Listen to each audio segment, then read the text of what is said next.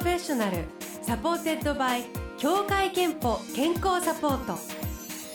全国健康保険協会東京支部がお送りします。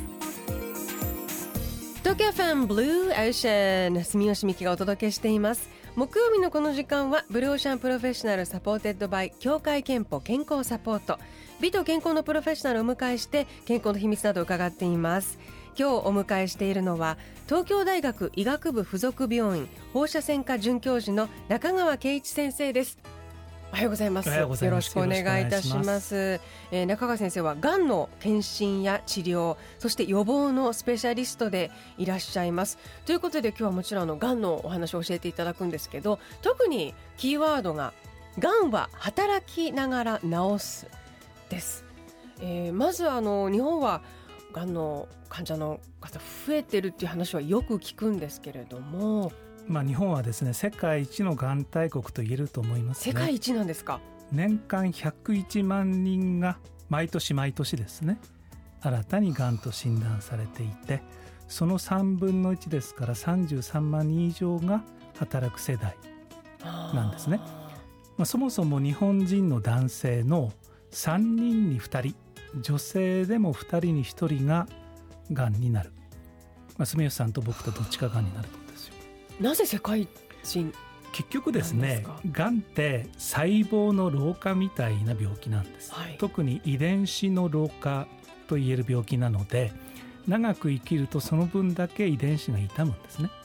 長寿の国だから多いと。そうなんです。いうこととは言いながらもその働く世代つまりその長寿以前の、えー、まだその若いと言える世代も3分の1はいるというのは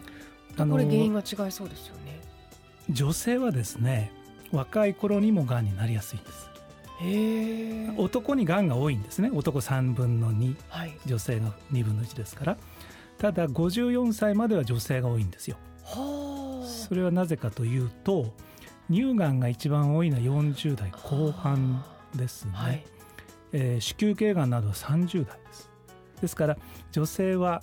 老化以外の要素があるんですね。例えば乳がんは日本女性の11人に1人がなってるんですが、はい、まあ、一番女性のがんで多いんですね、はい、しかも急激に増えてる。それは理由は何だと思います？食事の変化とか？一番多いのは少子化なんですよ。子供を産まないということは実は乳がんが増えるんですね。例えば1人妊娠出産授乳まで考えると2年以上生理が止まりますよね、はい、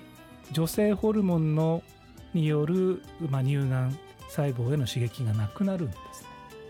逆にまあ、子供を産まないってことは実は非常に乳がんのリスクが増える。ずっとその刺激があり続けるためにということなんですね。ですから、まあ、社会とともにがんって変わっていく。そしてもう一つ定年が伸びてる、はい、例えば昔55歳で定年だった。そうすると55までにがんになる確率ってのは5%ぐらいなんです。ところが65までだと 15%75 まで働くとまあ、男性の場合3割以上がんになる。ということは結局働く人にがんが増えてる。働く世代にがんが増えるというのには社会的な要因もたくさん関わってるんですね。そうなんですね。であの今日のまあテーマといいますかがんは働きながら治すですけれども今実際にそのがんは治療しながら働く人が増えているということがあるんでしょうか？そうですね、まあ、治療法も進んできて、はい。働きながら治療することが、まあ、十分可能になってきている。例えば私はもがんの放射線治療が専門なんですが放射線治療はですね95%以上が通院でできます。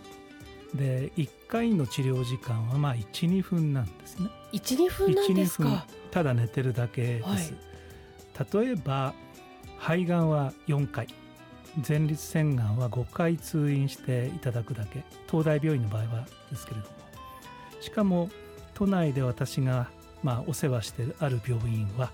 夜10時まで放射線治療をやってるところもあります。それは働く世代を意識してということですね。そうですね、まあ、抗がん剤なども実は今外来で行うのが当たり前になってきていて。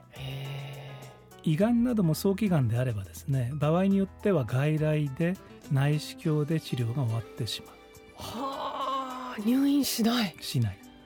まあ、そのポイントはやはり早期に見つけるってことなんですね、まあ、進行がん末期がんとして見つかるとこれはどうしても入院という話になってしまいますけれどもがんという病気は早期か進行がんから全然違った病気と考えていただいていいんですね。ですから仕事をしながらがん治療というためには実は早期に見つけることが必要で、まあ、そのポイントはがん検診ということになるんですが早期に発見をするとがんは今じゃ治る病気と考えた方がいいもう95%は治ります。95%がん全体で6割以上治るんですね。早期がんから進行がん末期がんまで含めて6割以上が治る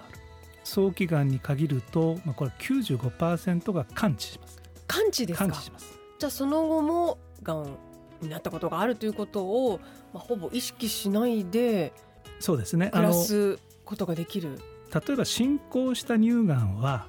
10年あるいは15年以降にも再発するリスクっていうのはないとは言えません。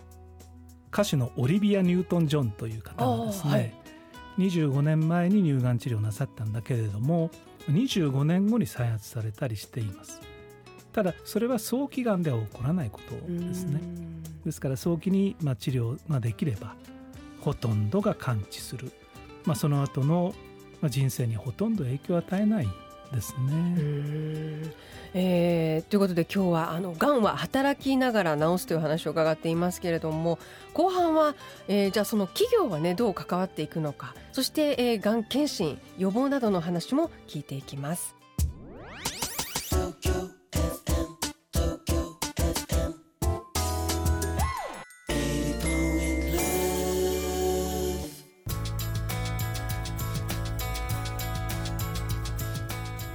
東京ファンブルーオーシャン、えー、今日は東京大学医学部附属病院放射線科准教授でいらっしゃる中川圭一先生をお迎えしてがんは働きながら治すというキーワードで、えー、最新のがんの治療の話など伺っています、えー、前半でねその早期に、えー、発見すれば95%、はい、今がんは完治する時代だというお話伺いました。ということはその以前のイメージはそのもうがんになると生活をもうガラッと変えてあの普段の生活を全部もうストップさせるかやめるかというイメージだった時代もあると思うんですけれども今はその今日のキーワードでもあります。働きながらがんを治していく時代になったということですよね。そうですね、はい、そのためにはその患者側といいますか働く側の意識とか、まあ、そうなった場合にどうするかということも大事なんですけれども受け止める社会の側特にその働く場合企業の側の意識改革やと仕組みシステムを変えていくってことがすごく大事になりますよね。例えばがんが死の病であるというふうに心の底から信じている経営者のもとではおそらく仕事と治療の両立はできないですよね。例えば、まあ、サラリーマンががんになると、まあ、3人に1人が離職まあ、しています。でやはりその働きながら治療できるんですね。ただそれは、まあ、経営者側の理解も非常に重要だしまたあの、えー、早期発見の鍵というのは全く症状がなくても検査をする、というのは早期がんって症状出さないんですね。ですから俺は絶好調私は本当に元気と思っている時にも検査をしなきゃいけなくてそれはがん検診ということなんですが、まあ、胃がんや大腸がんや肺がんなどは、まあ、7割近くが実は会社で受けておられるですね。ですから、まあ、会社の中できちっとがん検診をしていただかなければいけない。で厚生労働省の国家プロジェクトでがん対策推進企業アクションちょっと長いので企業アクションと言わせていただきますね。これの議長を私がもう10年近くやっておりまして、はい、国も実は会社の中でのがん対策、まあ、これに非常に熱心に取り組んでいます。これはその具体的にはどんなアクションこう取り組みなんですか？例えばがん検診の受診率を上げようと、はい。あのまあ、そこが一番重要ですね。また、まあ、今日のテーマであるありますけれども、まあ、仕事とがん治療の両立っていうのも大きな、まあ、課題ってなってます。あのこの国家プロジェクトに賛同していただいている企業の方は企業数ですねもう2600を超えていてその総従業員数では700万人ですから、まあ、日本で働く人の1割くらいがですねこの運動に参加していただいているんですが、うん、あの多分住吉さん初めて聞かれましたよね、はい。はい、もうちょっとやっぱり認知度を上げていきたいなというふうに思っていて会社の中でのがん対策、まあ、特に会社の中でがんのことをちょっと知っていただきたい、うん、あのがんという病気はわずかな知識の有無で本当に運命が変わってしまう例えば大腸がん検診って検便なんですよ。ただの検便。痛くも痒くもないですね。でこれを、まあ、やると大腸がんの死亡率は3割以下に下がるこれ非常に有効なんですね。ただ、はい、そういうことがなかなか知られていないんですね。私はあのそもそも、えー、日本の男性の3人に2人ががんになるわけだから学校でがんのことを教えるべきだ。もっと遡ってね、うん、はい。でこれもずっと申し上げてきて実は学習指導要領の中でも中学校と高校ではがん教育が盛り込まれていて子どもたちはあの実はがんのことを習って大人になっていきます。これから。でただやはりもう学校に行けない大人たちがねどこでやはりがんのことを、まあ、知るか私もよくあの市民公開講座とかに呼ばれるんですけどもう来られてる方常連さんです。リピーター。逆にもう詳しい方々なんですね、うん、本当にそうなんですね、うん、ですからまあ簡単に言うと俺はがんにならない。タバコは吸う。でがんが見つかると怖いから検査も受けたくない。とか言っている方たちにまあ半ば、まあ、一種の強制力を持って聞いていただける場って企業しかない。ですね。ですからこの企業アクションの中でもがんの出張講座みたいなことをですね始めていてやはり企業の中でがんのことを知っていただく、まあ、これがあの世界一のがん大国。まあ、日本にはぜひ求められると思いますね。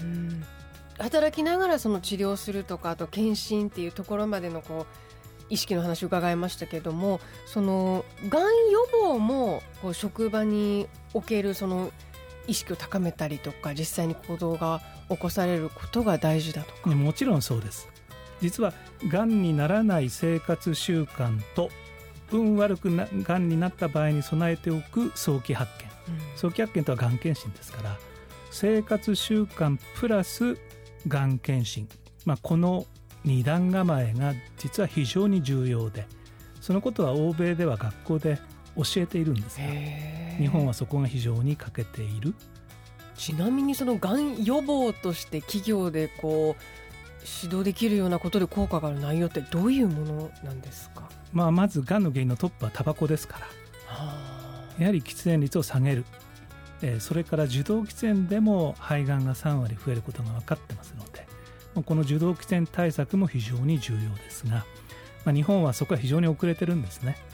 あの敷地内禁煙を企業が進める、まあ、これがとても大事だと思います、うん、それからもう一つはですね日本人って45%がお酒で赤くなるんです。ああ顔が赤くなる。はい。赤くなって深酒をすると実はがんのリスクが高まるんですね。へえ例えば赤くなって3合以上飲む人って決して珍しくないですよね、まあ、新橋とかでよくいるじゃないですか、はい、食道がん100倍近くに増えるというデータがあります、でこういうのがあんまり知られていないのは、はい、実は白人には赤くなる遺伝子変異ってないんです。黒人にもないんですね。東洋人の一部だけ、ええ。ー、ですから西洋社会ではお酒とがんってあんまり関係がないんですよ。だから言わないんですねで一方日本人の多くが実は紫外線で皮膚がんが増えると思ってるんですがそれは日本人には当てはまらない白人の話。あそうなんですか。むしろ少し日の光浴びた方が紫外線によってビタミン D って皮膚で作られてこれはがんを予防する効果もあるんですね。骨を強くするだけじゃなくて。ですから特に北国は紫外線が少ないので特に冬場は少し意図的に浴びた方がいいくらいなんですね。要するに日本はがんの情報提供がすごく遅れてて白人がやってることをそのまま真似するんですだから、まあ、お酒 OK で、まあ、紫外線をすごく心配するとか、まあ、この辺あのちょっともったいない気が。だけどそういう知識が思っていれば自分で判断できるじゃないですか。その自分でこう行動を選ぶための情報が提供されてないっていうところに問題があると思いますね。いやえー、で中川先生はもちろんそうすると健康診断は受けていらっしゃいますか？もちろん受けてます。えでは最後に中川先生の健康の秘密を伺いたいと思います。健康の秘密はまるまるですでお願いしたいんですが。健康の秘密は知ることです。健康の秘密は知ることです。いただきました、えー、今日のお話にもあったようにやっぱりがんについてなどもちゃんと正しいことを知るだけでそうなんですね。随分変わるということですね健康がね。はい、えー、ありがとうございます。えー、このコーナーではあなたの健康の秘密や健康でいるための秘訣も募集しています。毎週1名様にクオカード3000円分をプレゼント。ブローシャーのホームページにあるメッセージフォームからお送りください。ご応募お待ちしていますえー、今日は東京大学医学部附属病院放射線科准教授の中川圭一先生にお話を伺いました。で今日の話は中川先生の著書「がんは働きながら治す」こちらでも詳しく知ることができます。労働調査会から発売中です。中川先生どうもありがとうございました。どうもありがとうございました。